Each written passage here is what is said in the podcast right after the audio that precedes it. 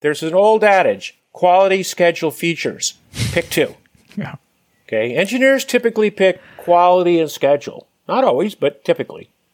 Product people typically pick schedule and features. So there's this natural tension mm-hmm. between quality, schedule, features, pick two.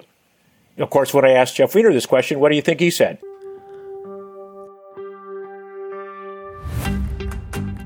Welcome to the Software Misadventures podcast. We are your hosts, Ronak and Guang. As engineers, we are interested in not just the technologies, but the people and the stories behind them. So, on this show, we try to scratch our own edge by sitting down with engineers, founders, and investors to chat about their path, lessons they have learned, and of course, the misadventures along the way. Hi everyone, Happy New Year, and it's Guang here. What you're about to hear is an episode that we published almost three years ago.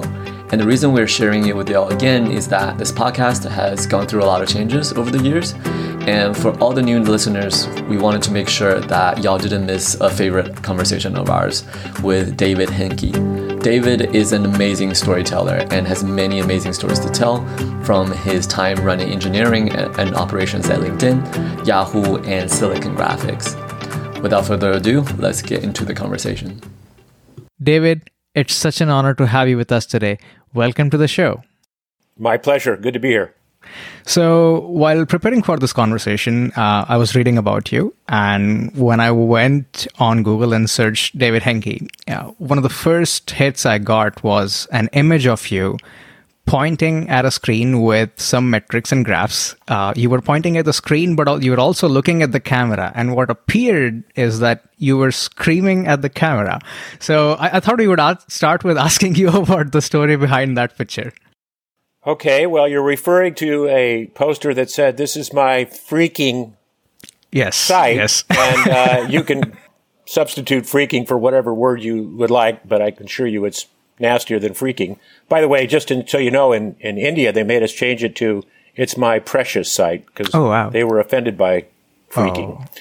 Uh, what happened was Site Up, which is something that's important, especially to a company the size of Yahoo with so many properties and so many important pages, was not going well. And they wanted to bring attention to the site. And at the time, I was running production operations, which is really the data centers, uh, the networks, the uh, 28 POPs and the uh, 35 data centers, and also the 1 million computers. Mm. But the sites were actually run by different groups, like Messenger and Search and Mail and so forth. And things mm-hmm. weren't going well. And they wanted me to bring attention to the site. So I pointed to something that matters to me greatly, which is sponsored search, which was my first job at Yahoo, which is how we made half of our money. And if you know anything about calculus, the area under the curve is money. Yeah.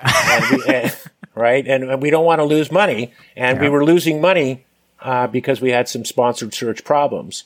And mm-hmm. I was mm-hmm. trying to make everybody re- or remind everybody it's your freaking site. And site up does matter because that's the business we are in.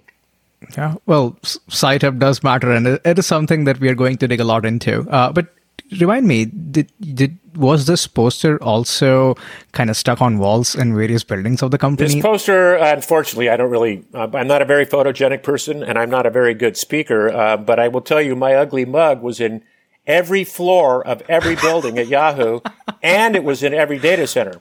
And oh, people oh, wow. who di- did not know me would go, "Is that you? Man, you are one ugly son of a gun." I, I, would I would disagree that you're not a good speaker. I, I think you're a great speaker, as we are saying here today. Um, well, thank you for that. I appreciate it. So you've had an amazing career in tech, and you've had a huge impact on companies like LinkedIn and Yahoo, AltaVista, Silicon Graphics. Uh, one thing that while I was researching, I learned that you retired three times throughout your career. Uh, can you tell us more about these times? I can. I'm trying to think how to do this nicely. So I left Silicon Graphics after eight years. Mm. And Silicon Graphics was arguably the greatest company I ever worked for. Um, Jeff Weiner sometimes gets mad at me because LinkedIn really is a great company. But Silicon Graphics, uh, just the fact that I was there for eight years, I thought we had the best engineers on the planet. And they left to go to companies like Google, like Netscape. Um, and but but when I, when I left after eight years, it was because we had just bought Cray Computers, and that was becoming the largest player in a dying market. because Google had shown us that the large number of small computers was better than this mammoth supercomputer. So I just quit. And I had enough money. I always made money. I was good at that. And I just said, I'm done. And I sat on the sidelines for a while. And a friend of mine who I had worked with at Silicon Graphics called me up and he said, I'm at an Elon Musk company. Hmm. It's his first company. It's called Zip2. Oh, right. We did door to door directions and we did uh, newspaper sites for the New York Times and the Mercury, San Jose Mercury. And he wanted me to run operations. And I had never run operations before. I'd always been an engineer. So I said, what the heck? I'm sitting on my butt. Might as well go get another job. So I went to work for this little company called Zip2, Elon Musk's first company. Mm-hmm. We sold it for $310 million, which got uh, him into the business, but also I made some dough. We sold it to Compaq, which at the time owned AltaVista. Okay. And uh, that's how I got into AltaVista. And, uh, and then after four years of that, I retired. That's retirement one. Mm-hmm. I retired because my children were the age of um, high schoolers, mm-hmm. freshmen and s- sophomore in high school. And it's the one time your kids do not want to be with you. You young people won't know this yet, but trust me, they don't want to be with you. But I wanted to be with them, so I retired for three and a half years. Mm-hmm. And I did not work. I, I took uh, karate, I took Spanish, I took real estate courses, but I also spent a lot of time with my kids. And then I got another call, and this was from Yahoo. And that's when Yahoo asked me to come back and, uh, and help them with their sponsored search uh, down in Over, uh, which was Overture, a company they had bought, and that was responsible for half their dough. And it was a hell of a thing, and we can talk about that later. But I came down and did that for two years, and then I did production operations for Yahoo for two years. And at that point, Yahoo capitulated on search and search monetization, which I was very disappointed with. And so I retired again. And then within a few months, uh, somebody I had worked with at Yahoo, a guy named Jeff Weiner, who's the CEO of, of LinkedIn and now is uh, chairman of the board of LinkedIn. Yeah he called me and said, I, I, want you to hear about this company. And I said, you know what, Jeff, I, I, I think I'm not going to be working anymore. Yahoo kind of left a bad taste in my mouth. And he brought me in and he, I talked to Reid Hoffman. I talked to all the engineers. Uh, but the most important guy I talked to was the CFO. He said, let me explain this, this uh, business that we have based on this data that we have, this incredible set of data and what we're trying to do. And it just blew me away. So I thought, what the heck, I might as well try it one more time and that was a, arguably probably the best business decision I ever made. And uh, I, I, think uh, looking back, LinkedIn is the best company I ever worked for. Well, we are extremely grateful that you chose to work at LinkedIn. I think uh, Austin and I here have a job probably because of you, because you you, you build in that site up culture at LinkedIn when you came in. Um, and b- before we go there, you mentioned that you were always on the engineering side, and operations is not something that you had at least led before. So, when you went to Silicon Graphics, or sorry, uh, Zip2 at the time, uh, did you know you would enjoy this, or were you passionate about operations engineering, or you just want to take a chance? Uh, I actually didn't know if I would enjoy it, and in fact, I did not enjoy it. When I, I don't like it, as many of you, when things do not work, and I will tell you, things did not work at Zip2. Uh, it was one of those Microsoft shops. It didn't scale. Um, I did. I was such. I was a good enough programmer and encoder where I actually reviewed changes before they got on the site, because at that point I was like, "You're not. This isn't getting onto my site." I even remember Elon Musk himself trying to write code to get on the site. Not a good engineer. A very great entrepreneur, but not a good programmer. um, and and I and I will say I I didn't know a lot about data centers. I didn't know a lot about uh, networks and networking. Uh, I didn't know a lot about the scale and the issues. The beauty of AltaVista, when we took that over, was that was a large problem. It was a large search engine before Google, but they used um, the big Alpha chip um, DEC machines, and it, that wouldn't scale because of cost. And so you learn a lot real fast. And I realized that engineering and operations really need to work very closely together if you're going to scale on the internet. And that's a lesson a lot of little companies need to learn, including LinkedIn when I joined them. Yeah, no, it's pretty amazing that you learn all of that on the job. Uh, also, you mentioned that for the first uh, a lot of years of your career, you were a programmer, uh, but then you went from the IC track to the management track. Uh, how did that happen? Well, that's a long story. So I, I was a founder in my uh, two startups, and I was the principal programmer. The first startup, I wrote 73% of the code. Oh, wow. And it was all C programming back then, if you were uh, interested in that. When I got to Silicon Graphics, I thought I was a real hotshot programmer. And then after the app, I would say out of the 200 programmers that were there, I would rank myself 197. And it was a little humbling. And I thought, well, I can look at this one of two ways. I can feel bad about that, or I can feel really good that I can learn from these other 196 really smart people that are way better programmers than I am. And that's what I chose to do. Um, I work for the uh, tools group and I, and also compilers. So I was I was involved with the C++ compiler. I was the one who brought Java uh, over from Sun. What a piece of shit Java was at that time, uh, hundred times slower than C. Um, I brought we brought Purify into the company, Pure Software. Um, but at the time, I was still an individual contributor, and we were supposed to get to a 64-bit computing model. We were the first ones to do it in the major computer makers and everything worked except the tools and the compilers. and our group was choking on the tools. I wasn't part of that exercise. So they came to me as an individual contributor and they said, we need you to work on this problem. I said, well, what if I don't want to work on it? And they said, then you're fired. and that's the way Silicon Graphics was. so they made me manage a group for the first time in my life of people and I put them into two shifts working round the clock to get our debuggers and our performance analysis tools and our C++ front ends and all these systems to work with the 64-bit computing. You would think this would be an easy problem coming from 32 bits to 64 bits. It's a really hard problem. And uh, we worked we worked two shifts round the clock, uh, day and night for three months. Created a minimum viable product, and all of a sudden, Silicon Graphics could ship their 64-bit computers. And I realized as an individual contributor, I can do this amount of work. But I just got these gentlemen and these ladies to work really hard on this problem, and we were heroes. And Silicon Graphics was really good about taking care of their heroes. They sent me to Hawaii for five uh, for five days in a five star hotel with presents on my desk every day, plus bonuses, of course. That sounds um, amazing. a very good company to work for that way.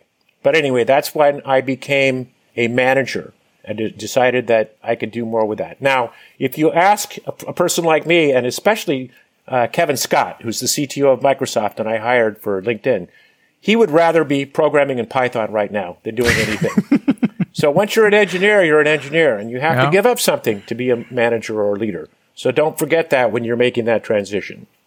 So uh, as you got into management, I'm sure at some point you would also miss writing code. But what did what aspects kind of get, got you going to continue on the management route? Well, there were there were the let's get back to the code part. I still mm-hmm. coded because so for example, when I when we did the transition to 64 bits, I wrote all the test cases. When we did the um, the when I was the manager of the group that that moved to Purify to get Purify to work, I wrote the Purify torture test. Everything you could do wrong in C programming, and it was so good that the pure software people made me an honorary member of their engineering team. Now, I was the manager at the time, but I was writing the test code. Um, even when I was at LinkedIn, we had Hack Day, and I wrote a, a hack that basically scraped all the members of LinkedIn. At the time, there were 140 million. And I could tell you their names and their titles and their companies. And I scraped it without having access to LinkedIn directly. And then I handed it as the hack to my security team who worked for me, of course, and they were quite embarrassed. And then yes. they wrote a thing called Sentinel, mm-hmm. which fixed this problem so dummies like me couldn't scrape LinkedIn. So I kept my hand in, mm-hmm. but, but at the end of the day, you have to decide, you know, you're going to trust your team. And I always trusted the team. And now, you know, at this point, even when I left LinkedIn, everybody was smarter than I was, which is great. That's the way it should be. Yeah. Well, so going from the code part, what, what got you going on the management track? Like, what did you like about it? What I liked about is, is the ability to, to handle and do many more things. So uh, I could get a lot more work done and accomplish a lot more if I could direct traffic. And at that point, I became like a coach. Um, I don't know if your audience knows this, but I'm a big fan of the Los Angeles Lakers. Sorry about that, Warriors fans, but I, I, I, grew up here and I have season tickets. Well, you, you make a championship team not by just having LeBron and AD on the team. You make it by having rebounders and defensive specialists and I assembled those teams. Um, at LinkedIn, uh, when they did the going away for me, there were 22 LinkedIn employees in the room. Out of those 22, five of them were there before I got there. The other 17 I hired personally, including Kevin Scott and Bruno. And I, that, that was my team. And that's what I realized. With that kind of a team, you're going to win championships. You're going to, you're going to win.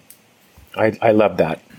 Makes sense. Uh, so I, am very eager to jump on some of the some of your time at LinkedIn. But before I do that, uh, you mentioned when you went to uh, AltaVista, like operations is something that you learned kind of on the job, like learning about networks, data centers. Well, first of all, it sounds challenging, and throughout your career, like you you were still writing code um, and just staying close to the ground while managing a big organization. What did that learning about learning on the job about like data centers and networks look like? I, if I imagine, it just sounds hard uh, to do all of that. Well, when you when you realize that at the end of the day, it's either hardware or software, and and what you'll find, and this is where I, I have friends in this business. So my first startup, we wrote software to design integrated circuits and PC boards.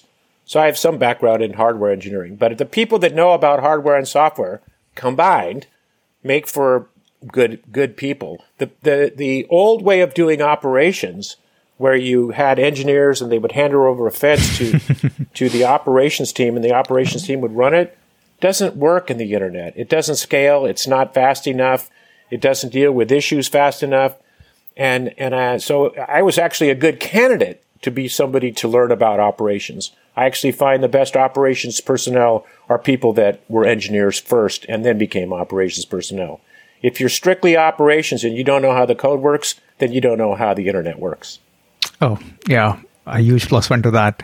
Um, well, so talking about your time at LinkedIn, you mentioned the third time you came out of retirement was uh, when you came to LinkedIn and led engineering and operations.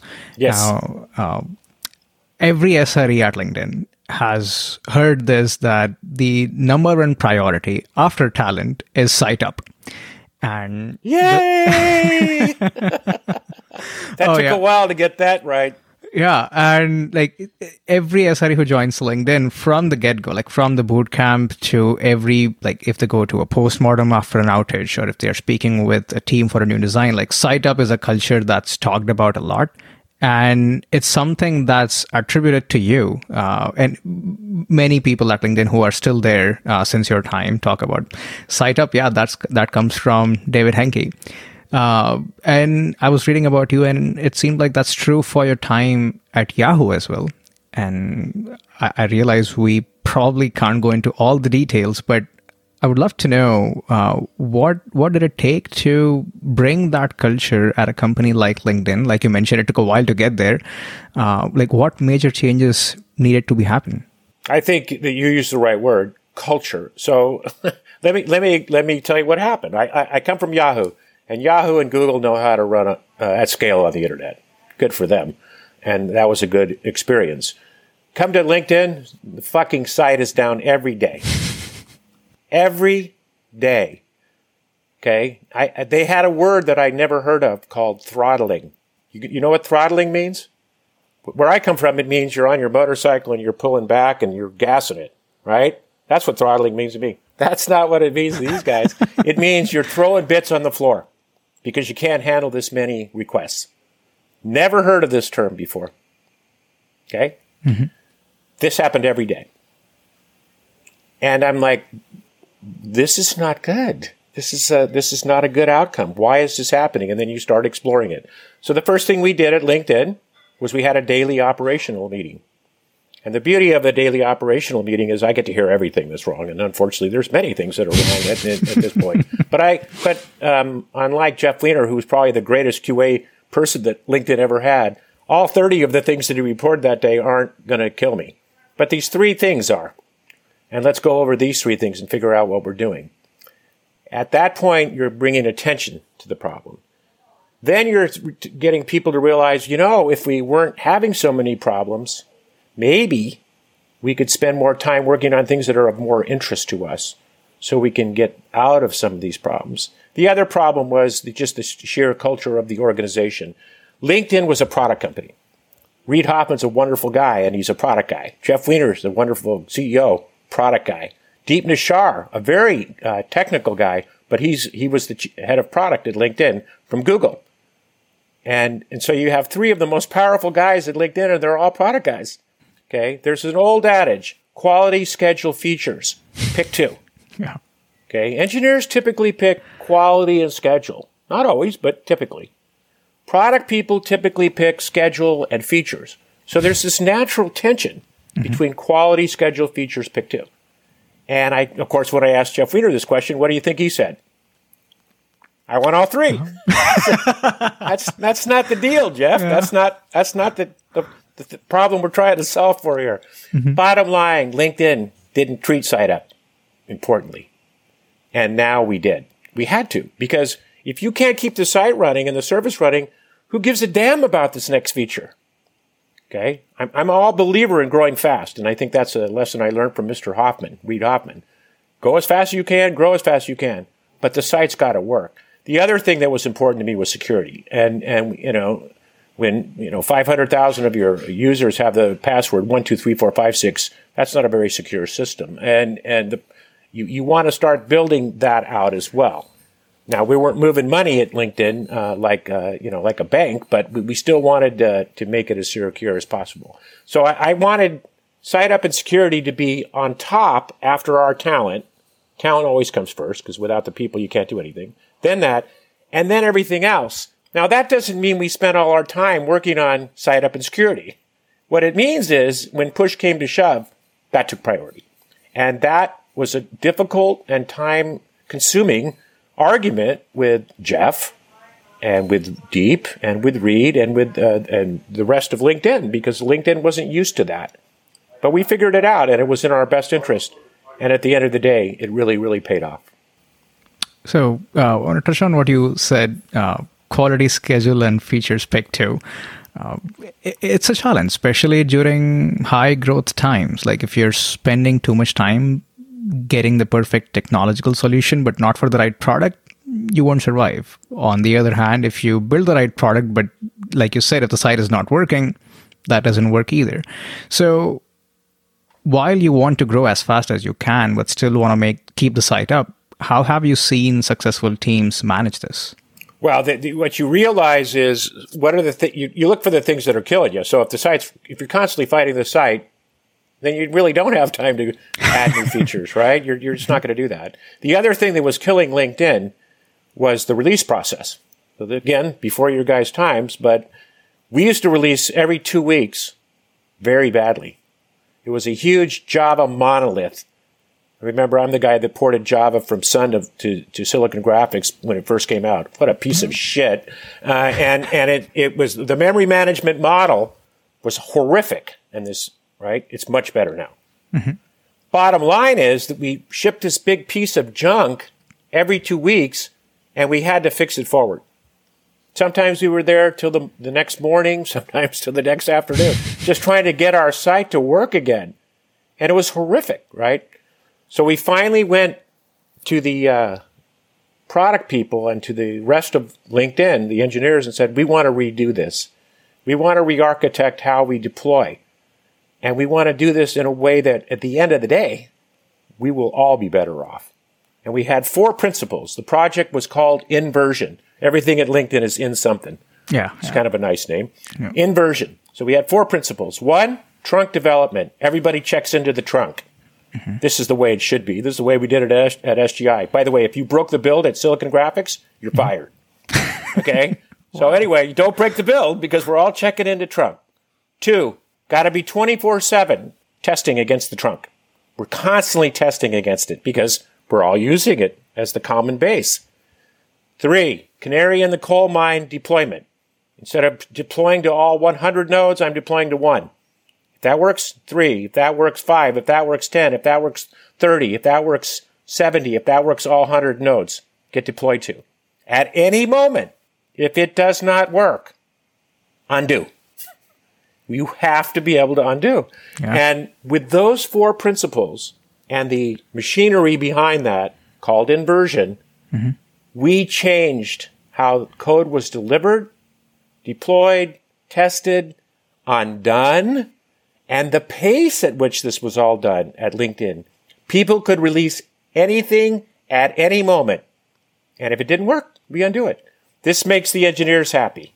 Mm-hmm. They can go as fast as they can. This makes the ops people happy. If it doesn't work, we're undoing it. This makes the product people happy. We're shipping more features than we were before. This makes the salespeople happy. We're making more money. Everybody's happy. And I will tell you that was a very good thing for us to do. Yeah, it's uh, really interesting to to see the how the project inversion uh, came about, and I can imagine that this was the right thing to do for for LinkedIn at that time. And it's not easy to to make that call and say like, hey, this is what we have to do. And a lot of I can imagine a lot of engineers coming in and saying, well, I, I thought I was going to work on, you know, like the latest and greatest technology. Why am I being put to to do the these other tasks, which I thought would be done already? And I can imagine someone in your position has to be able to keep such a large group of engineers motivated. Okay. So, so how- to, to, your, to your point, think about not just the engineers, but think about the product people. Right. Their whole, their whole world is new features, new product development, and they were effectively put on hold largely for six right. months. Right. So what I'm curious about is like, how, how were you able to influence them to kind of convince them and keep them motivated to be like, hey, this is, we have to do this. Um, and this is how it's going to pay out. Like in the short term, I understand this is going to really, really suck, but it, you're going to really enjoy it, you know, after this time that, period. Like, that's, that, that's, that's right. And, and, and what, first you go to the leadership, right? You make no mistake. We went first to Deep Nishar, the VP of product. And, and the good news is Steve's a pretty good engineer. And, and so he understood the mess we were in. Then we went to the Jeff Weiner, and he has to. And the nice thing about Weiner is he spoke every two weeks in front of the whole crew, every two weeks. And I always asked him why, and he says, "Because you have to say something 42 times before anybody will remember it." That's one. And two, he said, "We got a lot of new people. They've never heard any of this shit. We got to do it over and over again." Well, in this case, he's going to speak to the whole company about inversion because we need him to. We need to get buy-in from the product people, from the finance people, from the sales people, as well as from the engineers. And we did. Nice. Um, so I want to pivot now. So we love discussing stories uh, about uh, production outages on the show and also the lessons learned. I imagine leading up to project inversion and probably during it, there were probably many of those.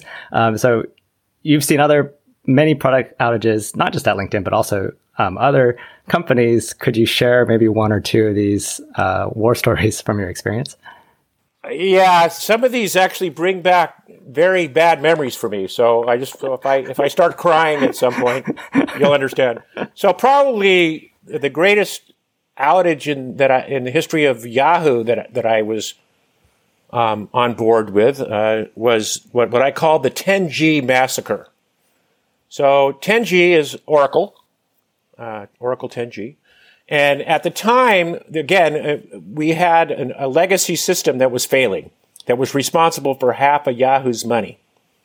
And the 10G massacre went from SPARC to, we, we, we were going to change uh, all of our databases. And we're going to go from SPARC to Intel, single computer to rack, 32 bits to 64 bits, Solaris OS to Linux OS, Big Endian to Little Endian in the, in the byte representation, EMC to NetApp storage, and finally Oracle 9i to Oracle 10G. This was our migration path. Not in all one step, though, right? Remember, I had been at I had been at uh, Yahoo for one month, just trying to keep the site going, and this had all been tested. I was assured by everyone this was all tested, and we had certifications and all this stuff. And like anything else, when you make that many changes, all at once. It's probably not going to work. So I called it at the end of the day the 10G massacre. We loaded it up on a weekend, which was typically our non traffic time. And by the morning, when Asia started coming online on Monday morning, things turned to shit in a hurry, and and it was bad. And effectively, what we learned was um, this this version of Oracle on Linux in this environment was beta at best, and it was crashing constantly. I now know what an ORA 600 is. Never knew that before, but you got to know that. uh, because that's that's basically you're screwed and, and you don't know why. But but I'm going to preserve the data if I can. That's an Oracle fatal error. Um, anyway, took us two months to get out of this nightmare. Two months. During this time, I would get up at seven in the morning, walk to work, and I would leave every morning at two. So I got five hours of sleep max, and I was living in Pasadena at the time because that's where Overture was.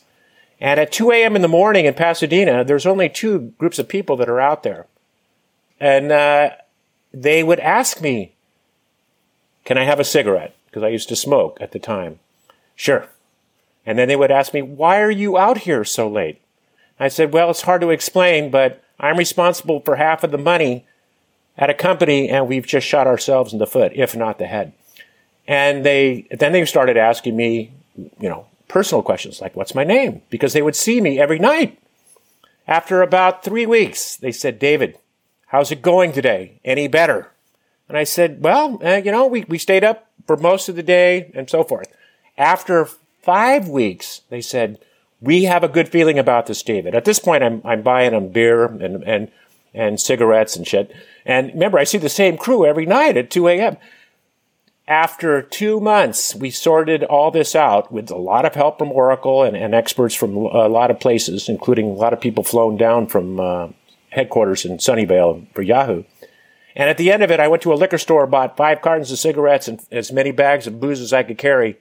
And I took it out there at 2 a.m. to my friends. I said, I will never see you again, I hope. And I never did. That's the 10G massacre. Yeah, that sounds fairly horrifying, and I'm glad that you guys were able to get up at at some point. Uh, so you wrote a series of blog posts uh, related, probably quite to this, um, on the LinkedIn uh, blog titled "Every Day is Monday in Operations." Um, as I was reading through one of those posts, you were talking something about the Panama Project, where you wrote one of the axioms um, that go like, "Go to work every day willing to be fired." Uh, can you elaborate more on this or share any related stories? Uh, well, I, I, can. Uh, so, Panama uh, is, uh, as you know, the Panama Canal is probably one of the greatest construction efforts in the 20th century. Um, it's an amazing story. I recommend to all your listeners to read it. It's a, like a thousand page book in one of my bibliographies on this topic. But we called our project to rebuild sponsored search for Overture and Yahoo Panama.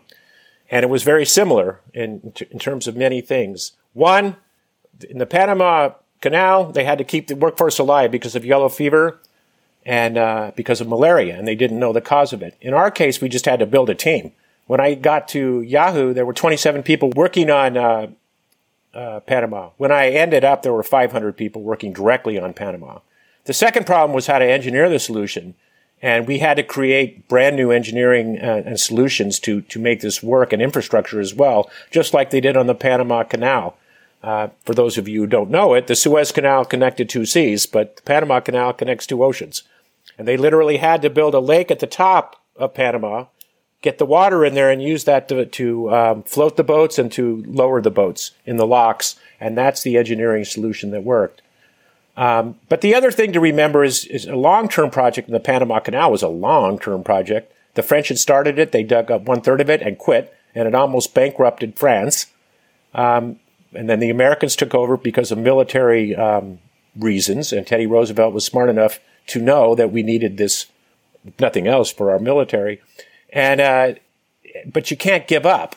So there's a, there's a, a, famous part where they're cutting what's called the Culebra Cut in the Panama Canal, and it's a very um, mountainous area. And it, once again, because it's a tropical rainforest, it fills in with mud and water. And the engineer goes to the chief engineer. He says, what do I do now? We just filled up the trench, the culebra cut. By the way, culebra means snake in Spanish. We filled it up again. What are you going to do? And the uh, chief engineer says, what do you think you're going to do? Dig. Well, that's what we had to do on the Panama project. It took us one and a half years to do this. Now, getting back to go to work every day willing to be fired. Right near the end of the Panama project, the boss shows up the CTO of Yahoo. Well, uh, she remain nameless at this time, but he's my boss. And I got all my lieutenants in there. And I had written this 25 page spec for what it meant for acceptance criteria for Panama. Right? And he says, we got to ship now. I said, but we're not, we haven't checked off everything on the 25 page spec. So he starts taking things off my list. And I start getting angry. And this is not, not good. And I will say I didn't behave well. I took my badge and I threw it at the big boss and I walked out of the room and I quit because he was trying to undo my list in front of my staff. At the end of it, he came and we talked and we, we both apologized to my staff uh, because neither of us handled that one very well. Bottom line, we didn't um, relax the criteria for releasing it and we did a hell of a job. And I'm still proud of that project and I'm very proud of the people that worked on it. Yeah, that's really great to hear. Um, yeah, you mentioned like you you work with many engineers even at that time, and I imagine a, a, big part of your role has been to to grow them as well and to actually see key qualities um, that that you're like this this is what I want to see in a really good engineer. Um, what kind of key qualities have you kind of discovered from a variety of engineers that you feel like they're going to go places and do great things in the future? Uh, well, again, obviously you got to have the smarts, but that's not enough. Necessary, not sufficient. So, believe it or not, culture once again comes into play, right? You could be the smartest guy on the planet or a gal, and if you can't get along or figure out how to get along with this team, you're off the team. You also have a certain, um, some engineers have a certain knack for exploring or thinking about what could be. And you're always looking to them because those are the ones that are going to take it to the next level. And, and that's another trait that I look for. By the way, I interviewed almost every engineer we hired in the old days. Um, I spent 35% of my time in LinkedIn hiring. Imagine that. 30, I don't remember, I was there all day, all night, but still, 35% of my time hiring people. And I would, t- I would talk to uh, junior interns as well as senior leaders. Didn't matter to me because because everybody that joins this company, that is the number one priority for us, hiring the best and the brightest, but also the cultural fit. That does matter. Uh, since since you talked about your boss a little bit eh, in the previous conversation, eh, eh, in what Austin was talking about during the Panama project, uh, I was looking at your LinkedIn profile, and Kevin Scott, uh, CTO of Microsoft, actually has a recommendation for you. And one thing that he says is that you are the best boss he's ever had. Yeah, that that actually pisses off all his other bosses. By the way, that's okay. I'll take it. I have I have only one other recommendation that I post, by the way. Mm-hmm. That's uh, a guy named Qi Lu. Yeah, and I, I, have a question on that one too. Go ahead. okay, okay, go ahead. I just want to make sure we, we mention him because yes. everybody's got a hero in this business, mm-hmm. and my hero is Qi Lu. Okay, uh, wh- wh- why don't you tell us why? When I got to Yahoo, Yahoo was, was a what I call the loose confederation of warring tribes. You had a lot of really smart people working on a lot of very different things, not necessarily together. Qi just wanted to do search and search monetization, and he was really good at it, and he attracted people to do it.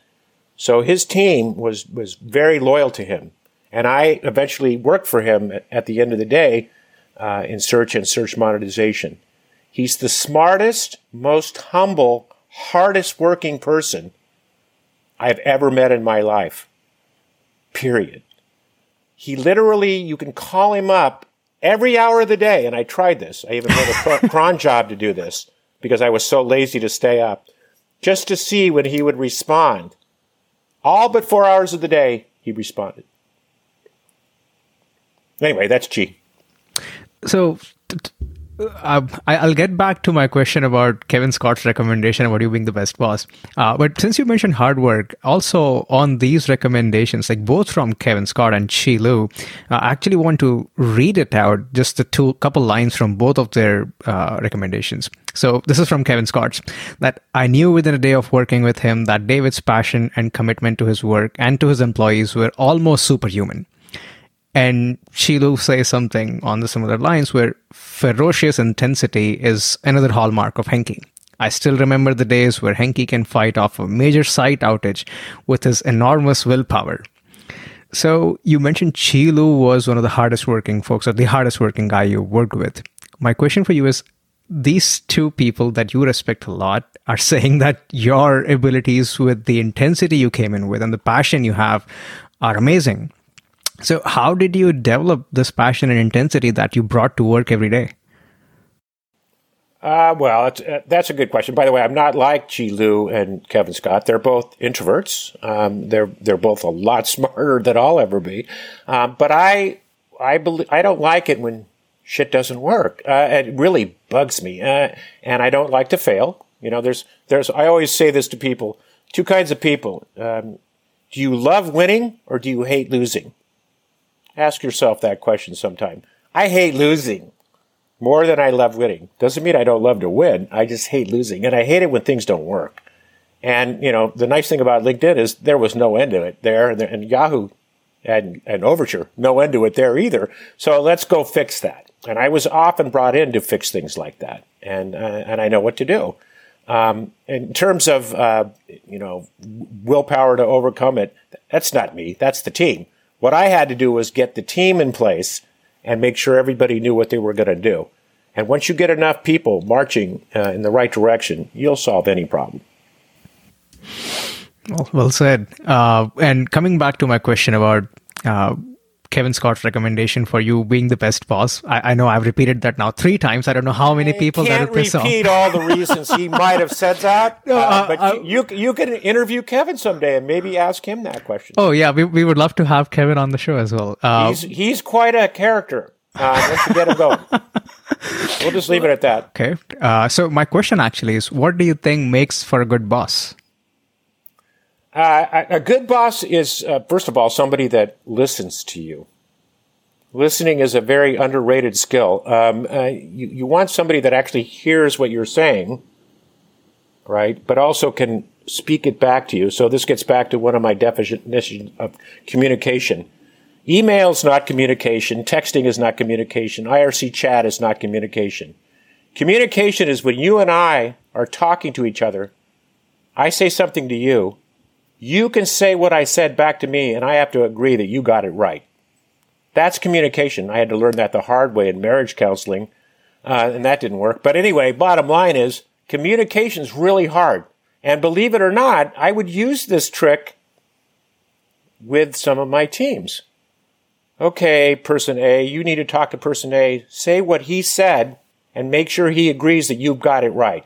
You would be amazed how hard this is. Um, and that's something we need to focus on. The other thing that I used to do as, as the boss was I wanted to know what they, what my employees wanted to do.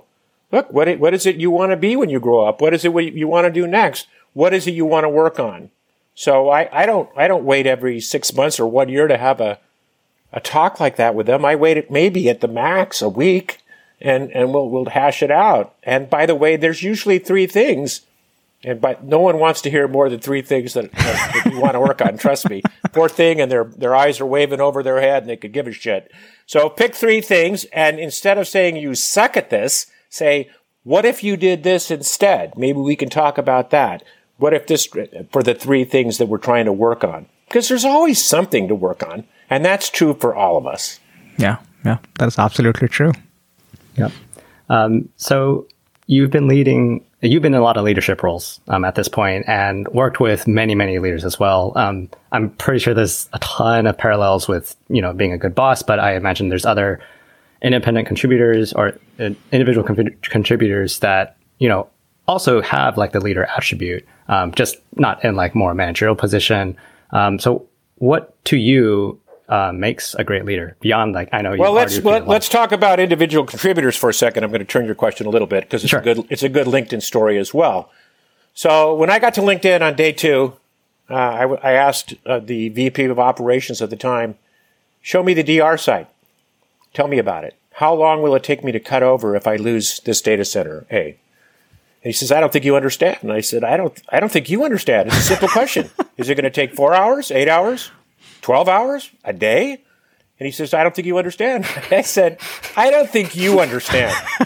he said, Well, we have 90% of the computing we need in the second data center, the DR site.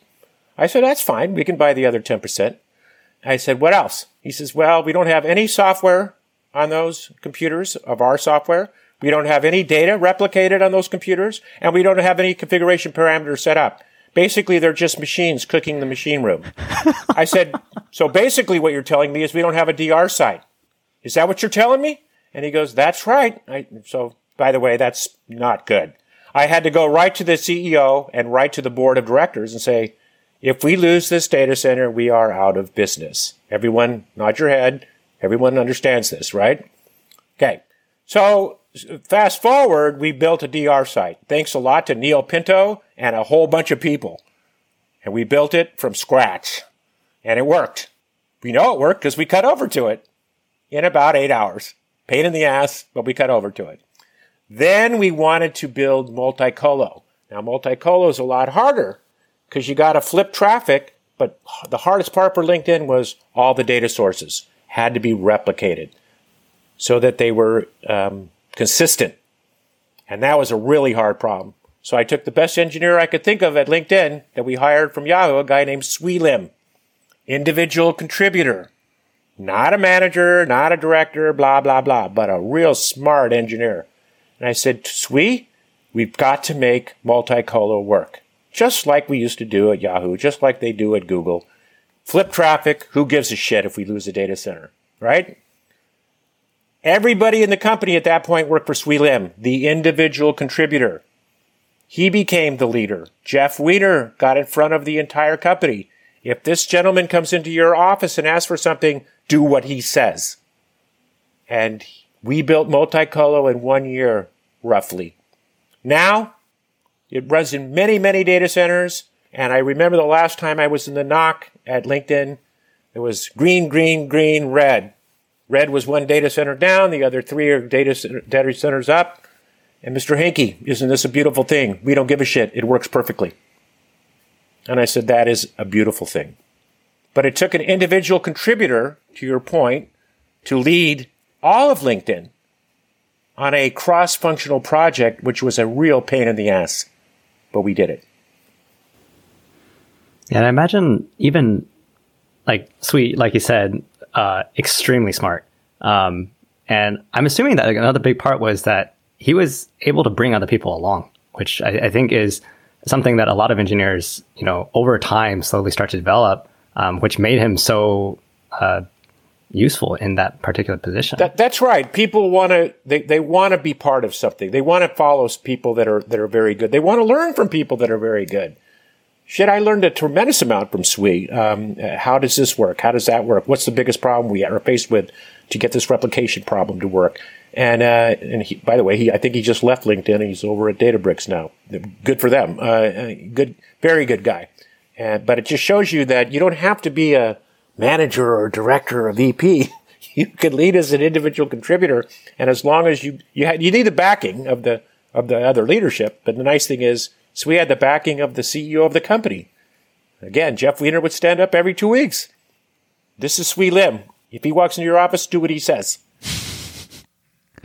Oh, I have a follow up on that. Uh, it's amazing that Jeff and the entire company supported Sui on on this project of multi-colo. And I mean, today all, we, we see that like LinkedIn runs out of multiple data centers. We do traffic shifts, and it's just amazing. That's one of the first things when I came to LinkedIn that uh, I was extremely impressed. Is oh, we just click a button and it all happens. It's like magic. Uh, but what does it take for an IC to build that trust, that level of trust with the leadership? Like it's not easy. Well, part of it is is I have to talk to once again the CEO and the product people and the salespeople. So I, you know, the nice thing about talking with Mr. Weiner is he likes philosophy. So you, we talk about things like existential issues. Existential is basically death or life, right? So so he gets the fact that if we really can't make this work, we're just going to be in, in a bad spot. And, and, and the nice thing is we also came from a company that understood how to do this. So people know it can be done. Google, it's not a problem. They do it all the time. Facebook, they do it all the time. But LinkedIn did not, and, and Yahoo knew how to do it. So it, it's important to say it can be done. Once it's done, everyone's going to breathe easier believe it or not, of the of my four years there until we had multicolo, I did not breathe easy. Uh, I would ask for a lot of startups who are on this accelerated path of growth. Uh, probably are still working towards developing that site up culture, which they want, but it's not there yet. What advice uh, would you have for them, either teams or early stage companies? Well, I, one thing is uh, you you're in a better spot now, right? So when I started at LinkedIn, AWS was just coming out, right, with Amazon. Google didn't have the cloud. Uh, Microsoft didn't really have Azure, uh, but AWS was starting, and we knew some of the first users of it because they were ex Yahoo guys that went over to Netflix. And Netflix was going to go all in with this. And believe it or not, at that time, this was years and years ago, uh, it wasn't reliable. It wasn't elastic. It wasn't cost effective. There was the system administration school, tools sucked. The security systems sucked. And it, it was like, much as we wanted to use it, we wouldn't use it for all of those reasons. Now, it's, it's great. And you can go to AWS, you can go to Google Cloud, you can go to Azure, and you can be pretty sure that you don't have to deal with data centers and networks and uh, the computing. That doesn't mean your software doesn't have to be resilient and your monitoring systems don't have to be excellent and your scaling systems don't have to be knowledgeable. And so you have to build that in, at least architect for that upfront.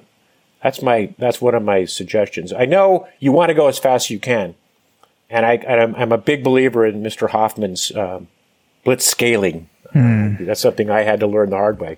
The faster, the better. And, but that's why you invest in things that help you go faster, help you scale, because you you you don't want to be in a position of what I call the going out of business business. Let's say your success is so good but you can't keep up with the demand because you can't scale it fast enough. Even by throwing computing at it, you can't scale it fast enough. Then you're in a bad spot. And if you're moving money, that's what I like to talk about, you know, like the encryption guys and the Bitcoin guys versus, versus and the banks versus LinkedIn. LinkedIn had to run at three nines. We did not at first, but, but my goal was three nines, 99.9 uh, uptime. The, the money guys can't do that. They have to run it four nines or better, and because they're moving people's money. And if they screw it up, they're out of business. And and I think it's important to grasp that as you're running as fast as you can, because it seems like they're at odds with each other. They don't have to be. You just have to engineer and architect your solutions to scale. Always think 10x. Yeah. Makes sense. Uh, so we, are starting to wrap up, and I have a few more questions for you. Uh, I want to make sure uh, we respect your time. But bef- before I go on to these questions, are there any other war stories you would like to share with our listeners?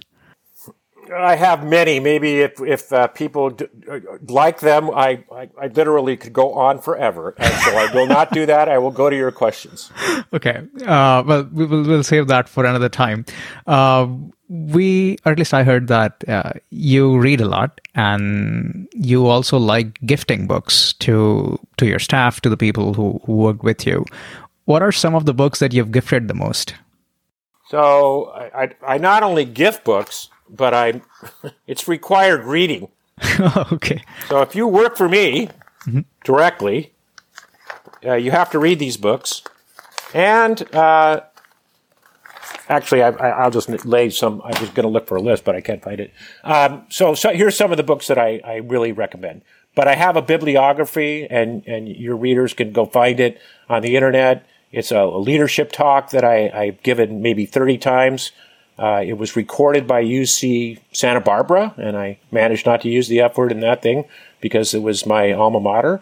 Um, but at the end of this deck that, that this leadership speech is uh, is done, it has a bibliography of all these books. Okay, we'll link that in the show notes for sure. And, and definitely uh, uh, allow your readers just to look at the bibliography because they're good reads.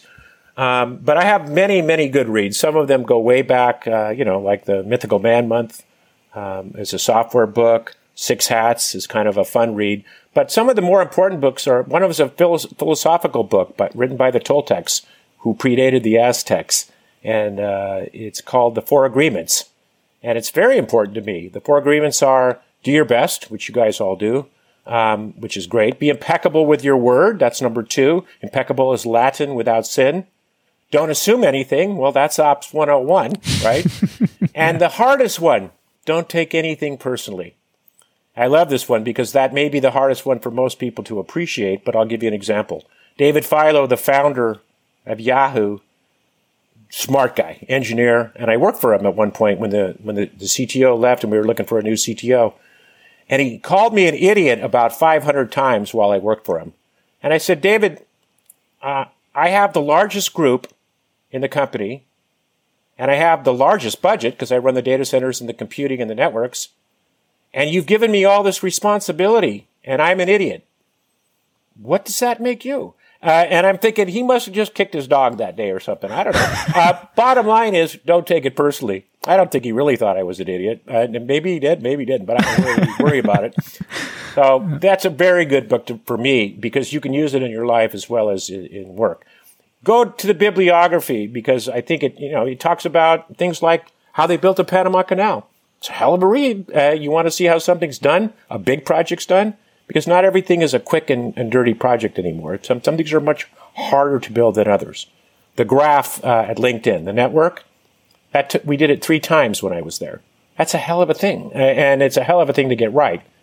And it may be the, the most interesting data structure we have. Yeah, and so, we just released a new database to store that graph.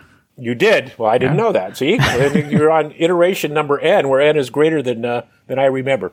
Yeah. Yeah. Well, thank you for that recommendation. And David, we could go on and on with you, uh, and we could ask you a lot more questions, uh, but probably we'll save that for another time. Uh, it's been such a pleasure and an honor to speak with you. Thank you so much for taking the time. Uh, any any time, and if you work at LinkedIn, you're you're probably part of the best SRE group in the universe, at least in our universe. And the reason I know that is uh, ex Googler Kevin Scott, now CTO of Microsoft, knows how good Google is at this, and he said, "Bruno, your team's better." So there you go. we'll, we'll, we'll take that. Uh, thank you so much again. We really appreciate it. Take care. Hey, thank you so much for listening to the show. You can subscribe wherever you get your podcasts and learn more about us at softwaremisadventures.com. You can also write to us at hello at softwaremisadventures.com. We would love to hear from you. Until next time, take care.